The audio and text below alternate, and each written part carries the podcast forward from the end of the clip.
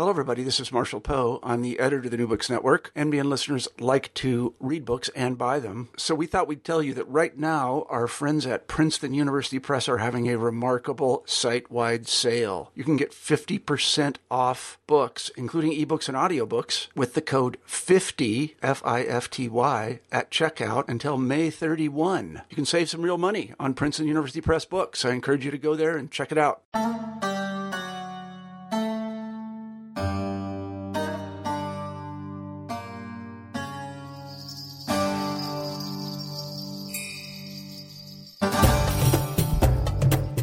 Welcome to another episode of New Books in Islamic Studies.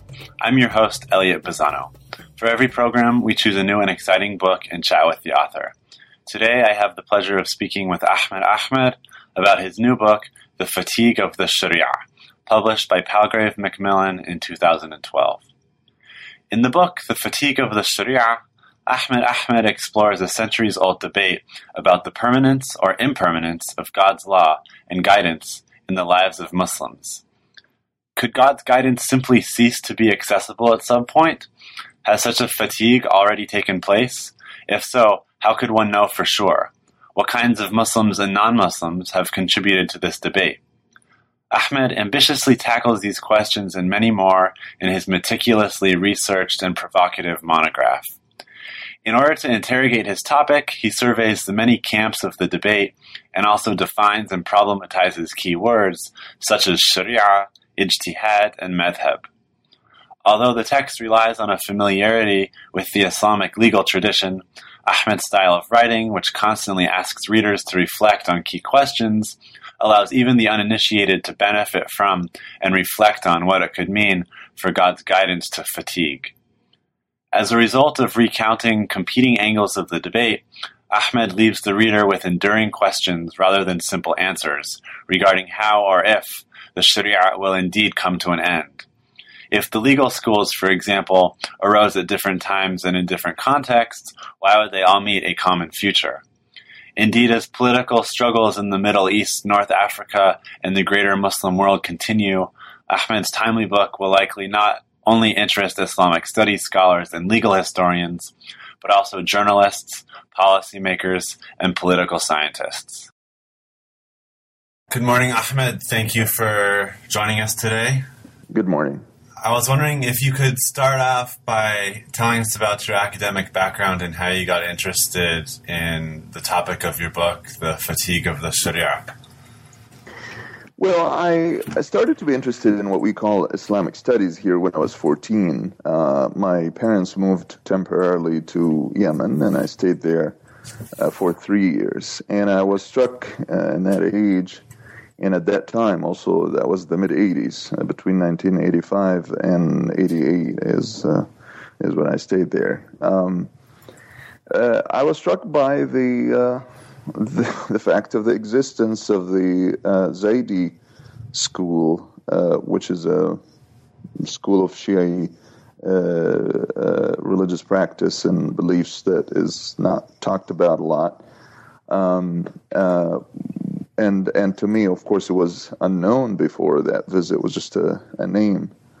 Um, uh, and during these three years, uh, something happened. I was I would be during the year uh, the academic year with my parents in Yemen, and then we'll be back in Egypt in the summer. So I went back and forth between the scholars uh, of Yemen and the scholars of Egypt with essentially the same question: How could we look at the religion uh, very differently? How could people understand certain events differently? How could the religious practices be different? Questions were not exactly formed in that way, but that's my best uh, way of articulating it in today's uh, language or the way we look at things now. Um, and then at age 17, when I, I went back to Egypt, uh, I was alone actually my freshman year in college. I decided to attend a College of Arabic and Islamic Studies at Cairo University, and my parents and the rest of my family stayed in Egypt and I think I was uh, looking back, of course. Now uh, I was part of a group, a small group uh, of people who uh, were not expected to do Arabic and Islamic studies because uh, you know if you came from the middle class that I came from and uh, got the, the, the grades to attend engineering or medical school, that's what you did. And but I wasn't alone. It wasn't a big group of people, but I realized there uh, there was a sense of a sort of a renaissance and uh, interest in religious studies and Islamic studies at the time. Um, then I finished uh, college, and uh, the system there allowed me to receive a, an appointment as a lecturer at the university. Something of a lecturer, it's hard to translate, and uh, that allowed me to focus on my studies. I was able then to actually enroll in another uh, undergraduate program to study Egyptian law and started to work on my master's, which was about uh, courts and uh, the difference between medieval courts, which didn't have any structure like the appellate system that we have uh, today, and and the and the uh, way, say, modern Egyptian law looks at courts and the hierarchy is a very basic thing. But I was really interested, more or less, in the epistemic question, the question of uh, you know, one of the arguments that were made against establishing a hierarchy for the courts in medieval Islam was that if the judge decides in a certain matter, and we know it's a matter of disagreement, how could we simply allow another judge to overrule that judge, uh, the, the first judge, and say that he was, for all practical purposes, wrong? Uh, so I was fascinated by this argument, I, but but I got interested in modern Egyptian law too. Um, uh, and then in '97, uh, uh, kind of a long story to tell, but at the end, I decided to uh, leave the leave Egypt and move to the United States. Uh, I wasn't uh, clear in the beginning that I was going to stay or that I was going to keep my field. You know, so one decision was to go back to Egypt and do the same thing. One decision was to go back and do something else. Uh, one possibility is to stay and do the same thing or do something else. After some hesitation, I uh, started a doctoral program in Near Eastern languages and civilizations and ended up doing my PhD here. Uh, and I think what happened in the United States uh, briefly was that my interests uh, simply expanded without any limits. It was hard for me at a certain point to know what my field of study was. I just got interested in everything from legal philosophy, modern American law. At some point, I got interested in uh, in uh, early modern European political thinking, and um, that took me also to Roman political thinking, ancient European political thinking. Um, so this is this is how um, uh, until I finished my studies, my finished my doctorate, how I evolved. Um, and uh, and that book, The Fatigue of the Sharia, actually took me back to a very early stage in my interest in my field, as I indicated in the preface. Well, great. Um, I'm sure we'll see how your early interests are reflected in the book as you tell us more about it. So, could you could you start by saying something about this term Sharia, which of course is used and used and misused in all sorts of different contexts, ranging from academia to Fox News and, and the White House? What do you what do you mean when you're using this term? Well, I, you could you could think of my uh, little book there as a, as a, an attempt to show that this definition is hard, uh, because even scholars right. could disagree right. about the presence of the Sharia, what it means. I mean, uh, if you start from uh, the way both scholars and uh, popular uses uh, of the term uh, make it to be, it, it, it could mean a legal science, a way of doing law, and law here is more than the more than, than the modern secular law. So it governs not only markets and marriages and crime and uh, to an extent uh, political arrangements, but it also governs rituals and it governs uh, religious practices, a relationship between the individual and, and God.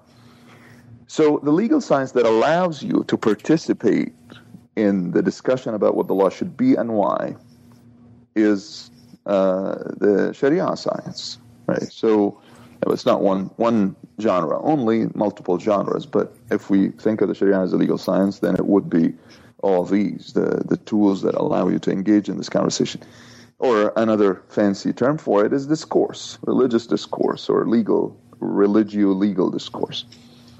Uh, but you could also see that people say Sharia and mean the whole gamut of social structures, political structures, uh, economic structures, endowments, and independent uh, resources for scholarship that existed only essentially in the Middle Ages to in, in any perfect way. It's an assumption, of course. We could we could dispute that, and I definitely uh, have interest in disputing that. Uh, so then the Sharia would be, and, and the Sharia also would include then the cultural practices that go with there. So the distinction between the Sharia as law and the Sharia as anthropology or matter for anthropology then is blurred in this uh, understanding. And the Sharia essentially is a worldview attended by uh, this uh, comprehensive infrastructure that spans uh, the political arrangements and social expectations and Uh, even personal sensitivities and so on.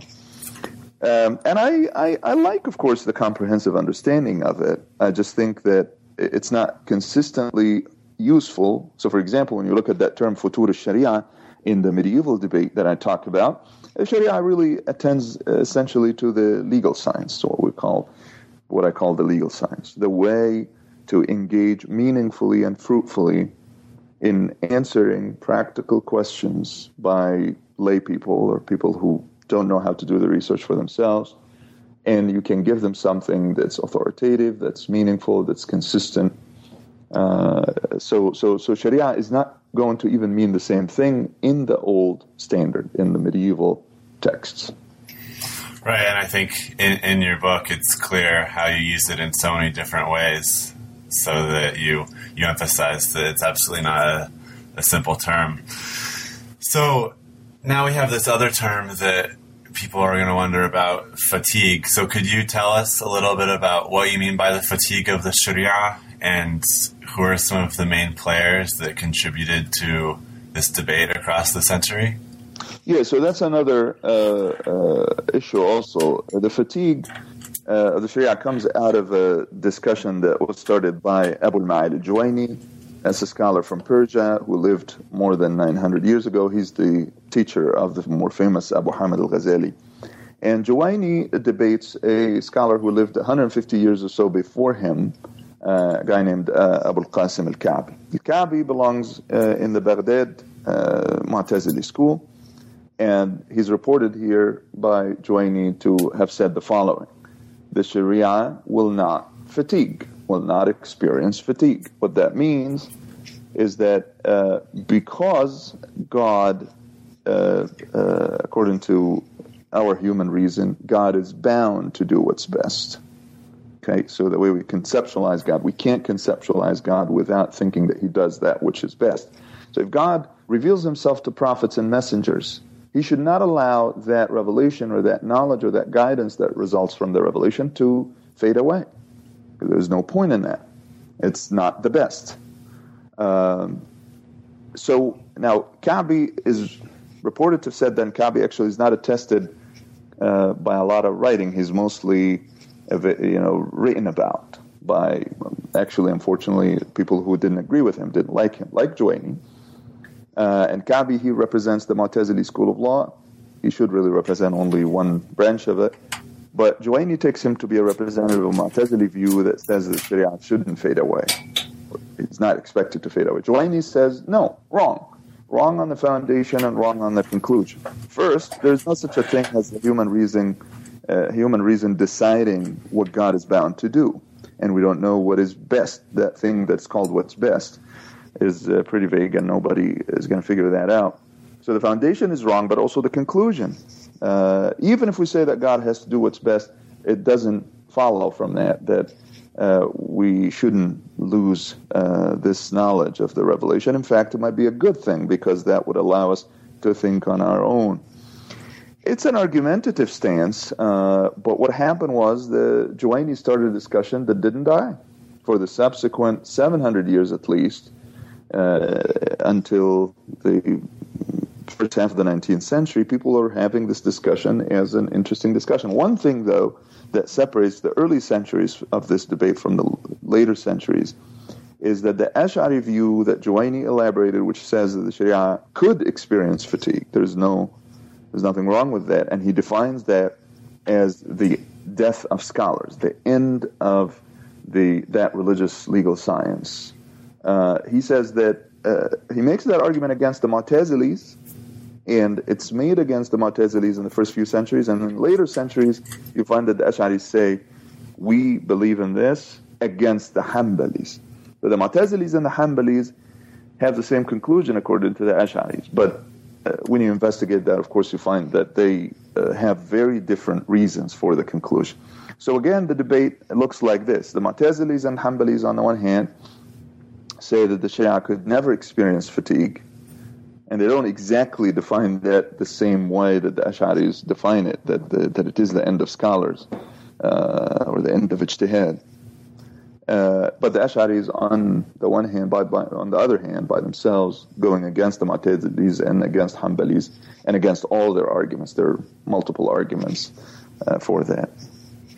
So you mentioned these different groups, the Ash'aris and the Hanbalis and Mu'tazilis. In your book, you also mention these three different phases of the debate that have developed over time. Could you say something about these phases and how they're unique and how they overlap and how these three groups contributed? Right. So the, the what I'm talking about now is is a medieval debate, and I will say with some license, would call this a, a first phase of the debate. There is no reason for me to think that unless. Uh, or I, I, didn't really think that until I started to think that the more recent discussions uh, about the death of the Sharia as an event of the past uh, so Wael Hallaq of Columbia University, major scholar, somebody who impresses me, and I really don't disagree a lot with his uh, arguments, but uh, there are some different uh, uh, ways I look at this. Uh, but in any case, his argument was that the Sharia could be said to have died, and, and um, he's not alone. And actually, the problem I find with this stance isn't exactly his argument only, but the way people kind of celebrate that and take it to mean something else. Uh, but in any case, so the what, what, we might refer to as the third phase of the debate is the current debate about the disappearance of the Sharia or the death of the Sharia as an event of the past. Now, what that looks like is essentially the same uh, thing that we talked about earlier when we said that the Sharia would be a worldview with uh, an infrastructure. Well, Hallaq traces the history of this infrastructure in the last 300 years and shows that it got destroyed completely. That includes the social uh, network of support, the economic support, and, and, even the epistemic part. So that's why I find some resonance of the medieval debate, even though he didn't really make uh, that connection uh, necessarily. But but one of the things that he would want to argue is that that relationship between somebody who studies the Sharia today and the information and the reasoning and the arguments is very different from the relationship that existed between a scholar of the Sharia 500 years ago and his materials. Uh, so, and, and he would say that even if the somebody can claim today that they understand the medieval discourses, they still can't say that this is the same thing, because partly because uh, the the the community that supported the Sharia for centuries doesn't exist anymore. So what is allowed to exist now is something he, he calls the intexted Sharia. That will be something for the classrooms or something for the room where the Mufti delivers answers, theoretical answers, which the questioner might or might not be able to apply. So, uh, to simplify this a little bit, it's too complicated. The modern debate, the more recent debate, what I call the third phase or the third type of debate about it, about the Sharia, doesn't look uh, at the Sharia the same way as the medieval debate because uh, the medieval debate uh, looks like uh, is interested in the future of the Sharia. And the current debate looks at the Sharia almost as something of the past. Maybe the Sharia is on its way to becoming something like Roman law something we could understand and analyze only by looking at ideas in context. Now, if there is a third phase and there is a first phase, or there's a modern debate about the past, uh, death of the Sharia and the evil debate looks at the future of the Sharia, uh, I thought we could also, to complete the historical continuum, uh, look at the debates in the 19th century and limit it a little bit now to a place like Egypt where a discussion was about the new legal knowledge and the new legal practices and cultural practices that attended uh, the presence of modernity in Egypt, the founding of new law schools and the new practices in the market and the family and so on that in, in Hallaq's story destroyed the Sharia gradually. Uh, the second phase of the debate would be a discussion about the details of the Sharia. What is the Sharia? What what does the Sharia say in this? Uh, can we still define usury the same way? Is uh, uh, the new system of insurance acceptable or not? Uh, can the family, which consists of a man and a woman who work, be structured the same way? Can inheritance systems from the Middle Ages be accepted or kept? Can corporal punishments continue to be the standard as opposed to confining somebody's freedom or taking their money away, which is the more civilized way of, punishing criminals.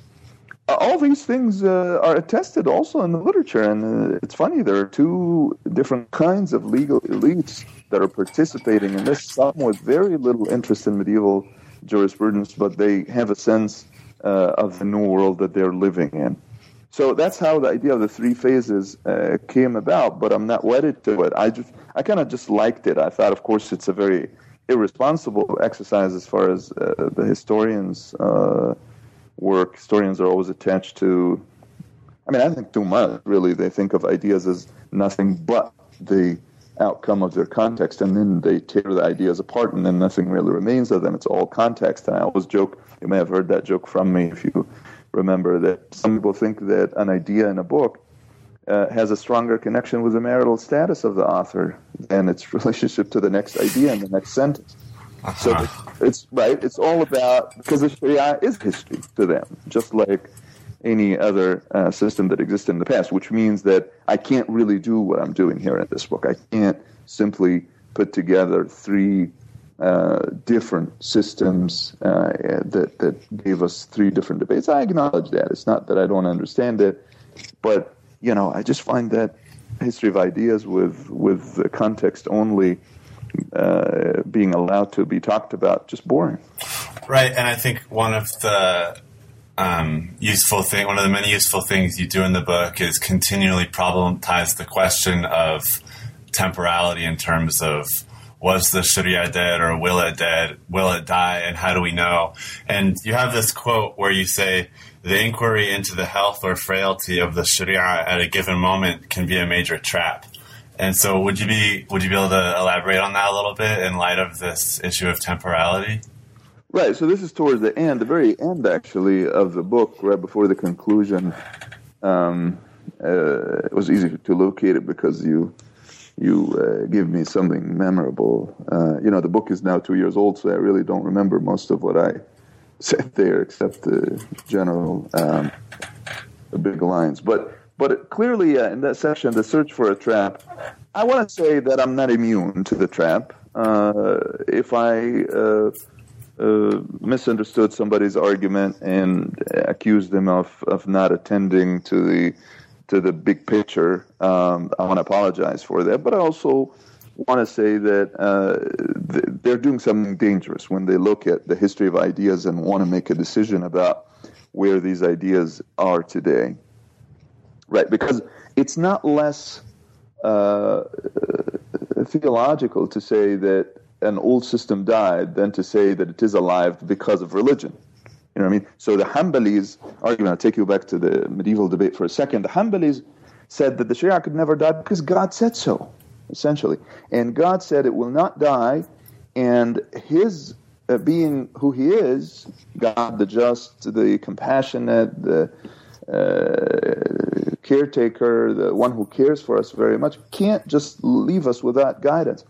It's not less religious to say that a system died by looking at history as if this were a, neutral thing, because it, you essentially live in the same trap. It's we didn't we didn't live in the history. We don't know what happened, and uh, the best we can do is a limited induction. So I look at this the following way: w- w- How do I get out of the trap? I say that I think we can't talk about the death of the life of the Sharia because uh, I see something that all humans seem to share. Two things. One is a personal tendency to want to look for meaning, including looking for meaning in action, whether the action is prayers or the way they conduct their business or the way they go about their families or whatever. This is the practical aspect of the Sharia from an individual point of view. And the other part that also persists in human uh, existence is the social impulse, uh, which is really the foundation of the Sharia for somebody like Wa'il Hallaq, the life of every day, which an individual can't impose it on the society, cannot, right? An individual cannot impose that on the society. It takes participation and it takes give and take. This is there in all human societies, and the Islamic flavor of it is still there too and it exists in even the more the most secular uh, Muslim societies today. This is really what the Sharia could mean today or should mean today. If we insist on the historical interpretation, uh, we're not going to get anywhere, and we will fall into this trap no matter how careful we are. So I say after that sentence, how much should one know about the Muslim world? with all its languages and cultures, legal and political institutions, and even private and social life in its cities, villages, and so on, before being willing uh, to give the vitality of the Sharia a grade. Because what we're doing also is like a teacher saying the Sharia now gets a C minus or gets a, a, a B uh, or something like that because it looked the, the, the, the Sharia that got an A or an A plus in the old books are not is not reflected today.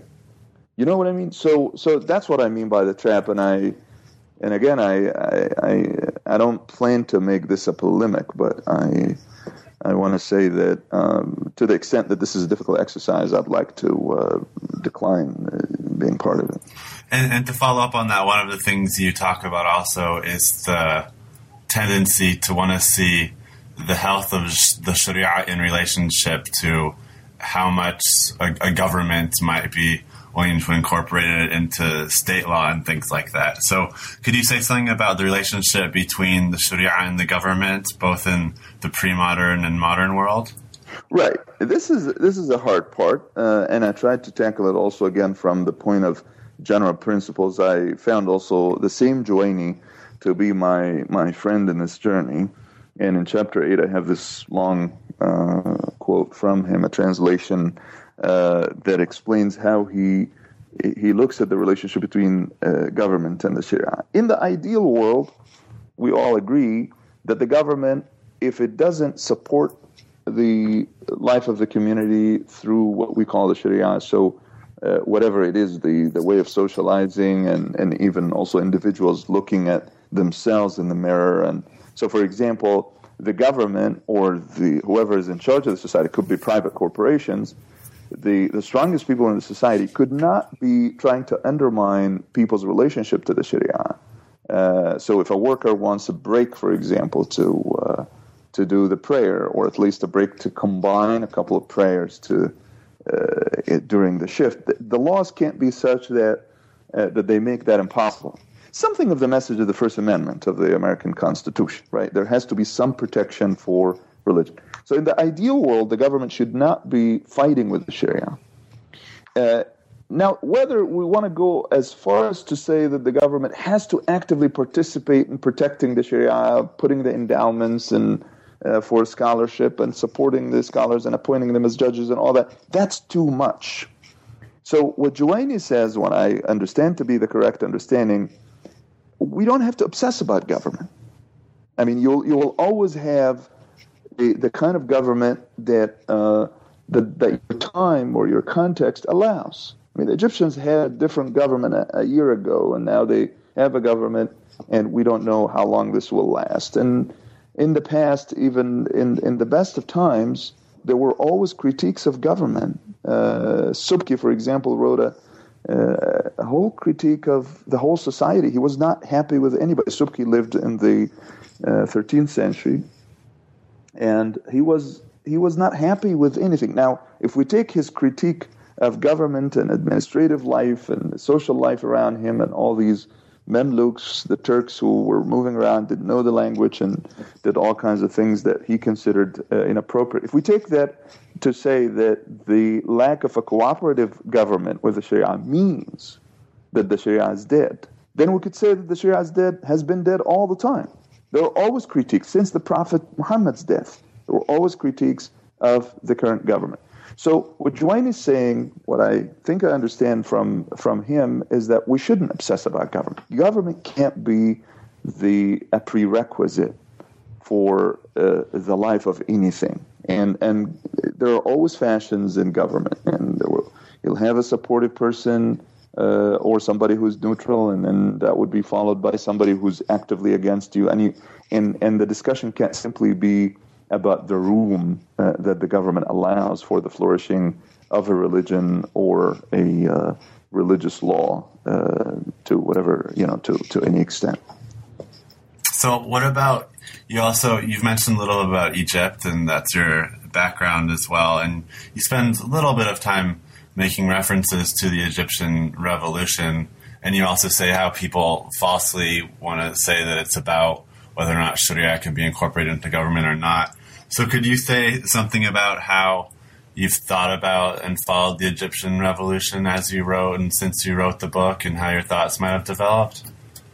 Sure. So, the events, of course, were uh, the events of the initial uprising in December of 20. Uh, I mean, it was actually January 2011 and February 2011 also. Um, were at the end. The, the book was already in the press at the time and I uh, couldn't say much. I mean, I said in the beginning in a preface that uh, if if I want, you know, everybody was in the business of prediction and so on. And at the time, it was before the Muslim Brothers government was elected.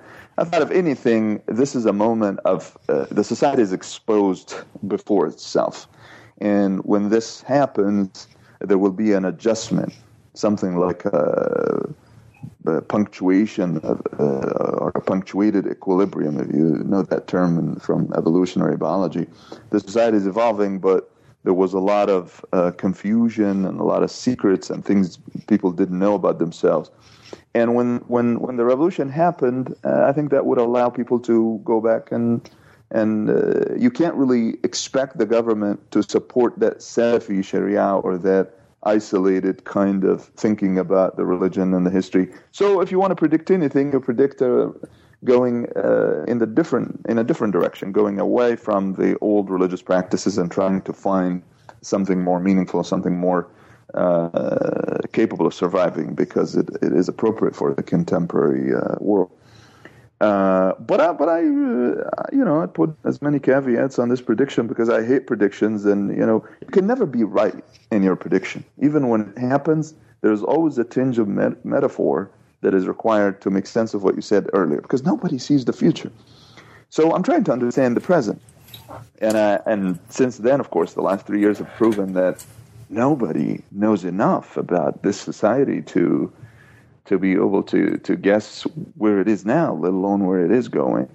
Uh, I have a strong hunch, of course, that this is an important moment, that this upheaval is different, say, from earlier upheavals in 1882 or in 1919, 1950s. At this time, it's a popular uh, breaking loose of things, and uh, I like it. You know, I, I like the uh, the destructive act there, and I'm hoping that some kind of constructive act uh, will follow, although I recognize it can't be quick. So, going back to your earlier comments about hierarchy and the law, you have another quote in your book where you reference Khalid Fadl's Rebellion and Violence in Islamic Law, where you say, you ask the question, is a Muslim government a source of support for jurists or is it a rival? And you mentioned that it's a hard question to answer. But could you tell us a little about why that's a hard question to answer? So I, I vaguely remember where that is, and I think this is a, a, basic point because, and it's part of what I was talking about earlier. Uh, you, historically, what, what shows is, is that it went in different directions. So it's not that we don't know and we, we just have caveats because we don't know what happened. We know that it went in in both directions. Sometimes the scholars were against the government, were very tortured essentially by what the government did. And uh, occasionally, the same generation of scholars was very happy with what the government did. So that's just the nature uh, of also of scholarship that there are different camps, which means that you can't expect the government to either. I mean, it doesn't make any sense to say that the government will be for or against the Sharia, right? Because the Sharia also is different camps. So I like that, and I use it here. Uh, again, if I remember where your uh, your where the quote is, is where where I say that um, this modern condition is kind of old to the extent that uh, the scholars can be on the wrong side of government or with it. Um, uh, and that simply just relieves me of the obsession about how modern governments and the secular Muslim countries look at religiously educated people or people who received an alternative religious education, which became available in the last hundred years or so, uh, or, or even people who are simply just independent, are thinking of creating a new uh, science for religion and philosophy for the future. So um, that's what I mean. And of course, Khalil Fadl also is mentioned again in that book uh, in a more important and fundamental way because it was really uh, Khalid's uh, constant provocation and questions about where we are now in our relationship to the Sharia and the memory of the Sharia uh, that provoked me to go back to that text, as I mentioned in the uh, preface, of going back to uh, a text I read by uh, Zarkashi, a scholar from the 14th century, in his book Al Bahr al Muhit, where he talks about uh, Futur Sharia, which led me to go back to Juwayni, the, the, the person I mentioned. Mm-hmm. Great. And another important concept and difficult to define term that you talk about a bit is ijtihad and mujtahids, the people that do ijtihad. So could you tell us about how ijtihad relates to your project and whether or not the death of the sharia is the same thing as the death of ijtihad and if these are similar or different? Right. So ijtihad, as I say in, in chapter three, is that term that just got everybody exhausted because it is used uh, in a relaxed way by different people. And uh, it, it also bothered uh, people like Max Weber, who wanted to understand what Islamic law was like. He came up with this notion of uh, Qadi justice, uh, which is a notion also that survived in Orientalist scholarship, that Islamic law is essentially about intuition, that there's no science there, there's no systematic thinking there by that's what I mean by science here, and that uh, b- because the judge could uh, surprise you all the time, and the mufti also. The mufti is the religious council who offers you uh, the uh, the advice that's non-binding, so it's not in a in a case of law or in a court, uh, but as a religious piece of advice. And for Max Weber, he couldn't understand the logic, and this is simply you know, a piece of evidence or uh, indicative of the fact that he didn't study this very well. I mean, I think it's true of any legal system. I I find it hard to believe that any seasoned scholar of American law or Egyptian law, the two systems I came close to to an extent, would say that that, that at the end of the day, the good argument is something that would be appreciated by those who have developed a degree of sensitivity to the nature of the reasoning and the evolution of the legal system. Which means still that it will be fuzzy, or for some outsiders, it would just sound like Qadi justice, right? It would sound too intuitive and less uh, capable of following the hard science method, where you can say that there is some measure of predictability of the law. I'm not saying that there is no predictability of the law. Of course, there are schools of law, and one of the conclusions I made in my uh, research uh, when I was working on my master's thesis was that, of course, you can repeal a court decision if it is done by a scholar who goes against the consensus of scholars, or who goes against the consensus or the better interpretation in his school of law. So there are ways also to sort of arbitrarily decide that somebody's wrong. Uh, but at, but at the end of the day, ijtihad allows you to break with the norms. So if you're really, if you are a mujtahid, there could be a moment where you could be in the minority and you could be against the majority. And you would be right. And time will prove that you're right. So, with this difficulty in mind, look now at what we might call ijtihad theory. How could the standard for the fatigue of the Sharia be the death of scholars when that art, the scholars being the mujtahids, the people who perform ijtihad, when that art itself is very hard to define? You understand the dilemma? So if I say I could wake up one morning and say there are no scholars anymore, the mujtahids are not around, but I can't really tell you what that thing is. Uh, so this is the basic difficulty, and I. Uh, I think it's it's again it's important. To, it takes us back to the basic principles of what we understand, what we're talking about to be, what the Sharia is, and ijtihad is. It's not it's not a natural science. It's and, not, and, even natural sciences, you know, also go through these paradigm shifts, as as you all know, right? We we lived by Newton's physics for a long time, and then all of a sudden we think that time is contingent on movement and, and the individual's movement and the speed and so on. It didn't it didn't seem to make sense. For example, in 1905 when Einstein wrote these uh, famous papers. And, and so ijtihad, of course, has to do, like you're saying, what what sources you take seriously and what types of consensus you're looking at. And so one of the things, one of the discussions you have that I think helps complicate that issue is you talk about allegiance to the madhabs, the legal schools, versus another way of approaching the tradition, which you call ultra foundationalism. So could you make a distinction between these two terms and how they, they bear on your research topic? Sure, right. So this is where we are now. Some people look at the past reasoning and the sophisticated medieval jurisprudence and say, we can't break away from that. That will be a death sentence to our activities and to uh, our connection with that tradition. But of course, there was an attempt to say that what, what happened in the madhabs of the schools that dominated medieval legal reasoning was a mistake, that they forgot what they were trying to do. The madhabs were there to allow us to understand the revelation. And when we forgot that, and when our relationship with the revelation became weaker, we generated many, many scholars who could not even explain why the preponderant view or the standard view in their school of law is binding religiously, or that it has to do with the Quranic revelation or what the Prophet said. So this ultra foundationist um, movement, and going back to, uh, I mean, you could trace it back, of course, to your guy, 14th century uh, Syrian scholar Ibn Taymiyyah, and uh, in the modern version to Shawkani and his teacher uh, Sanani from the 18th and early 19th centuries. And and in the Shawkani version, it's it's pretty obvious that uh, he understands that he gets that lesson. He says one of the reasons Ibn Taymiyyah is great is because he could see why the madhabs are, I mean, he understands what the madhabs are doing, how they're different, and, and how they're also similar, but also can detect the mistake.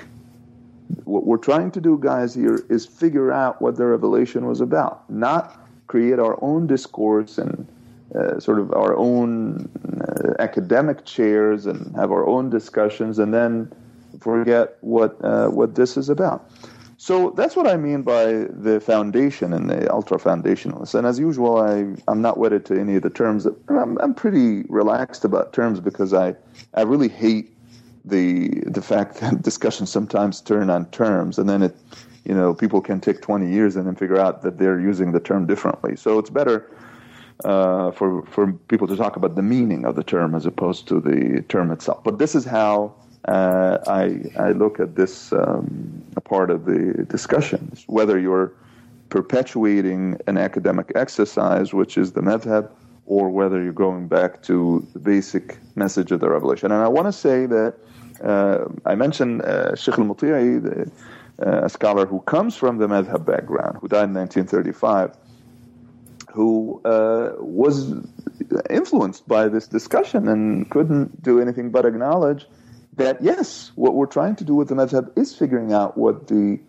what the revelation was about, and it, and it would be very bad for anybody to assume that the religion is the madhab or is the academic scholarship rather than the initial message which is supposed to be available to everybody. So going going back to Sheikh Al Muti'i, who you mentioned, you talk about and you, you quote him a bit in terms of how he argues that lay access to the Quran and Sunnah can be easier than access to this difficult or obtuse juristic language. And so, what's the relationship between the death of the Sharia and maybe the death of like madhab thinking? Were the scholars that you're looking at and anticipating the end of madhabs and the end of Sharia, were these the same thing? Right. So this is exactly the point. Right. So to elaborate on this, um, what is the relationship? Well, it, there is a relationship, but there, but they shouldn't match completely. The madhab is one way of approaching the revelation, and it served very well, maybe a millennium, but it can't really continue. Even though, of course, when Shawkani started saying that 200 years ago, people were, uh, "What is this idiot? I mean, is he really going to change a tradition like that?" Even though people knew he was good, he was strong, uh, there were still people uh, who attacked him uh, as if maybe he fell basically victim to hubris or something like that. But the uh, but the point now is different in the 15th Islamic century or the 21st century, the current time. Everybody, any reasonable person could recognize that you can't really go back to uh, the example that Muti'i mentions is an example in inheritance. And it's even according to the Hanafi school of law, which is, I mean, it's already esoteric because it's burdened by many doctrines within Hanafi law if you didn't know them. And you could be a good scholar from Shafi'i law who didn't understand that one. Uh, that, that that can't be really the the foundation or the way forward. So for the Muslim community today, what they get out of this, what they should get out of this, is that even the the scholars who continued to play the game, at least, who, who, who didn't say that we have to all resort to Sufism, and I take that to be a surrendering of the, uh, uh, you know, surrendering to a modernity. When you say that the only way out is Sufism, and I know a lot of my teachers in Egypt say things like that, and I know also you have a lot of sympathy with Sufism, but I, I, I take it that if anybody says the only way forward is Sufism, that means you're out of discussion. If you're not doing that, and if you're still in the game, you would be doing, let's, you would be saying this, let's look at the details and the foundations at the same time and ask why this is the case. For example, the Maqasid al-Sharia discussion, the way it was stated by Ibn Ashur in the 1940s, his famous book, Maqasid al-Sharia, that now got, got of course, uh, edited and republished many times, and became a standard book. The question of why this or that legal provision or religious provision is the way it is, why, is basic. You're not going to get out of this now. He says historically, of course, usul al-fiqh or the genre of legal theory is more interested in how. How do we know the law? And then the question of why the law it is is the way it is comes in the middle of that discussion. So now, why is very basic. Why anything? Why pray five times? Why uh, avoid usury? What is usury? Why marriage and divorce this way? Why child custody laws this way? Why uh, um, uh, men and women have different rights in the family? Why inheritance laws are the same way? And and and this is the only way you can uh, take this discussion seriously. So does that answer your question? Yeah, and on on on the note of why anything, I think one of the um, really helpful but also challenging aspects of your book is that you you ask a lot of questions, and I think it, it gets the reader thinking about things in ways that a lot of academic books do differently because it forces the reader to pause and say, "Oh yeah, why why is this question important?"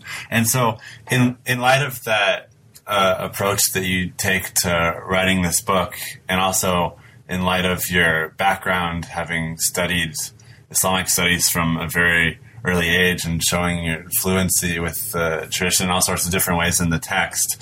What what were some surprises that you found when you're doing your research? Were there any particular questions that you brought to the table that gave really surprising answers for you? So during these three years when I was writing this book, um, well, as I said, I, I, I really the project was taking me back and making me think about 20 years of, of relationship with the subject. Uh, it, I have to say, the journey at the end was very uh, enjoyable and pleasurable, but in the process, it was pretty painful because, uh, you know, I kept going back. and said, well, I, I was always interested in understanding more, and it seemed like the more I understood something, the less interested I, I became in, in that subject. So it was it was a lot of pain, um, but the, the the clarity I think of the uh, of my position at the end was the real reward. That I think now uh, I can't apologize for being so much in the minority in basic questions. When I when I ask about the education of children, when I ask about what to tell um, your friends, people who really have no time for the religion, but they have a basic irritant or a question that irritates them. A woman, for example, is interested in can she cover her hair or should she cover her hair? Is she going to suffer after death because of not covering? And in the past, maybe I used to say, well, you know, okay, I'm not going to offer the answer because eh, maybe because my own religiosity is kind of t- too low, is below the level that allows me the authority to give that answer. But in the process of thinking about the question of the fatigue of the Sharia, I realized, well, you know, I could still refrain from giving answers because I don't think of myself as a religious authority or anything like that. I'm definitely more consumed by academic exercises and and the life of an academic in the American context, which is very different, of course, and is governed by fashions that come and go and is really a few steps removed from from that uh, exercise of thinking about the religion as, as something that affects people's lives. But I, if if I have to offer an answer, uh, and that's the essence of the answer to my to your question, I don't think I'll apologize for it. I'll say, yeah, this this goes back to the foundation, and I I don't think that you can take the medieval uh, standards fully uh, seriously or all the way because you're asking a basic question and because you're able to understand. I mean, assuming, of course, the questioner could understand and is interested in understanding why at the end of the day. Why cover? Why not cover? So I think that's the discovery that I'm not as uh, as afraid of uh, saying what I think and, and, and finding a connection between what I think and the original world that I started uh, working within. I, think this question of authority is interesting that you, you frame it like that also. And towards the end of the book, you talk about how there's different types of scholars who are contributing to this debate about the fatigue of the Sharia. And there's traditionally it's been jurists, but you mentioned also some non-jurists in the modern period, and also also non non Muslims. I, I, presume you mean you include Wael Hallaq in that category. So, could you say something about that? Is it significant that non-jurists or even non-Muslims are contributing to conversations about the fatigue of the Sharia? Right. I mean, they have been contri- contributing uh, in the last uh, 200 years or so. And This is part of the uh, story that Hallaq tells, they have influenced, the, the people who have influenced the lives of Muslims most in the last 200 to 300 years have been non Muslim.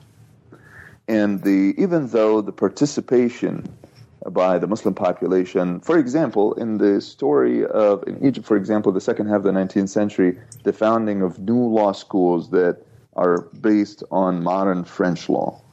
Uh, which for a while attracted a disproportionate uh, number of the population from non-Muslims. So, for example, Donald Reid shows that in the beginning, the law schools were attended by non-Muslims to an extent that was maybe three times their uh, percentage in the population. But that evened out gradually, of course, and, and Muslim societies became more secularized and, and normal, even uh, more religious intellectual would be more secular uh, than the uh, sort of the, the ideal uh, understanding of a religious Muslim, which means that the a non-Muslim, for example, like Wael who clearly connects uh, himself with his Muslim environment, environment he grew up in, Muslim and non-Muslim and Arab uh, community, uh, that that uh, you know sort of yeah creates a connection.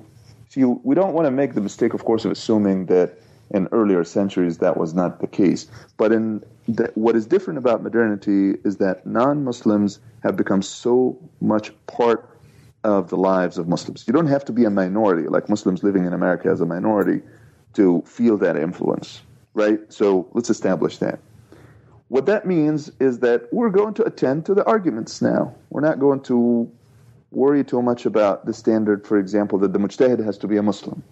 I mean, it's true that the mujtahid is, in, in principle, is supposed to be a Muslim. Uh, and you're not expected to appoint a non-Muslim as a judge to look into cases where uh, the adversaries, both of them, are Muslim. Uh, but but but what is maybe new and maybe exciting, maybe confusing to an extent in the modern era, is that uh, religious affiliation is not the main thing now to consider. What you want, if you have a relationship to your legacy as a Muslim, you want to just understand it and you want to get as much uh, out of uh, everybody, anybody who participated even in a colonial government that ruled over a Muslim population for a while and gradually made people think differently about their religion and their relationship to other religions. That's all relevant now.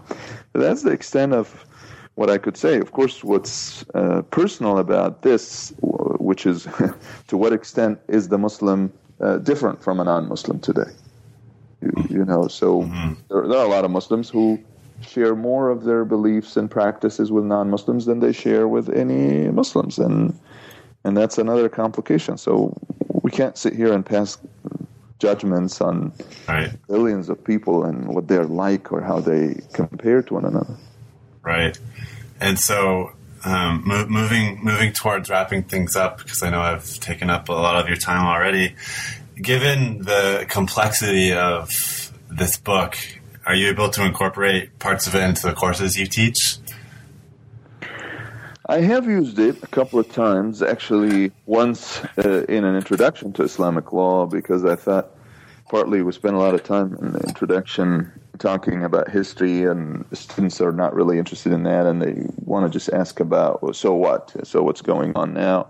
And I tried to use it, and if I use it in the future, I'll try to be a little more merciful and not necessarily assign parts of it, but just uh, talk about the implications of some of the arguments. Because it's definitely, as some of the reviewers, I've seen already one review of the book, and it's clear that the reviewer struggled with it. And I, you know, I understand it's a, it's an implicit critique, and it is something I can't rebut or or deny. I, I have a tendency when I write uh, to be absorbed in the ideas, and I feel like the audience comes comes later. Uh, so, um, um, but sure, yeah. I mean, I, I could definitely draw on it uh, in different ways. What the uh, current research direction is taking me is is actually back to Egyptian laws. It's much less now about the debates of the Sharia itself and about how modern Egyptian law evolved. Um, the national courts in Egypt were established in 1883, and in the last 130 years, uh, a lot has happened in terms of these courts acquiring their identity. And I go back earlier than 1883. The law school uh, was uh, functional since the 1860s, and and I'm interested in that story, but. Um, I can tell that this project is not going to take uh, just a few years. I mean, yeah, I've been actually very productive in the last nine years, almost on the clock. Every three years, I have something to say, and I feel like this one is not going to take just three years. It's also complicated by the fact that I'm more involved in administration now, and uh, you know, look into in the next two years, I will next year I'll serve as the associate director for the University of California, Washington D.C. Center, and the big question before us which is not limited to Middle Eastern studies or Islamic studies, is the relationship between what students study and and the workplace and the job market, what, they're expected to do, and uh, it's it's a very involved question. Not the only one who's involved in this. Everybody pretty much is asking the same question now.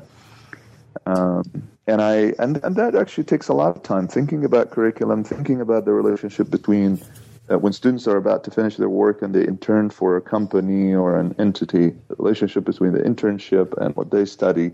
This is really taking a lot of my time. So the research is is going to be only part of what I do in the next few years. Well, great. You you anticipated, of course, the final question, which is what are you currently working on, and you definitely answered that. So thank thank you once again for sharing your time this morning, and it was really great to talk with you. Thank you very much, Elliot, for allowing me to ha- to have this opportunity, and uh, uh, you'll be very interested in uh, dealing with people's feedback, and let me know, of course, if I need to answer any question or clarify any point. Thank you so much. That was my conversation with Ahmad Ahmad, professor of religious studies at the University of California, Santa Barbara, about his wonderful book, The Fatigue of the Sharia, published by Palgrave Macmillan in 2012. Thank you for listening.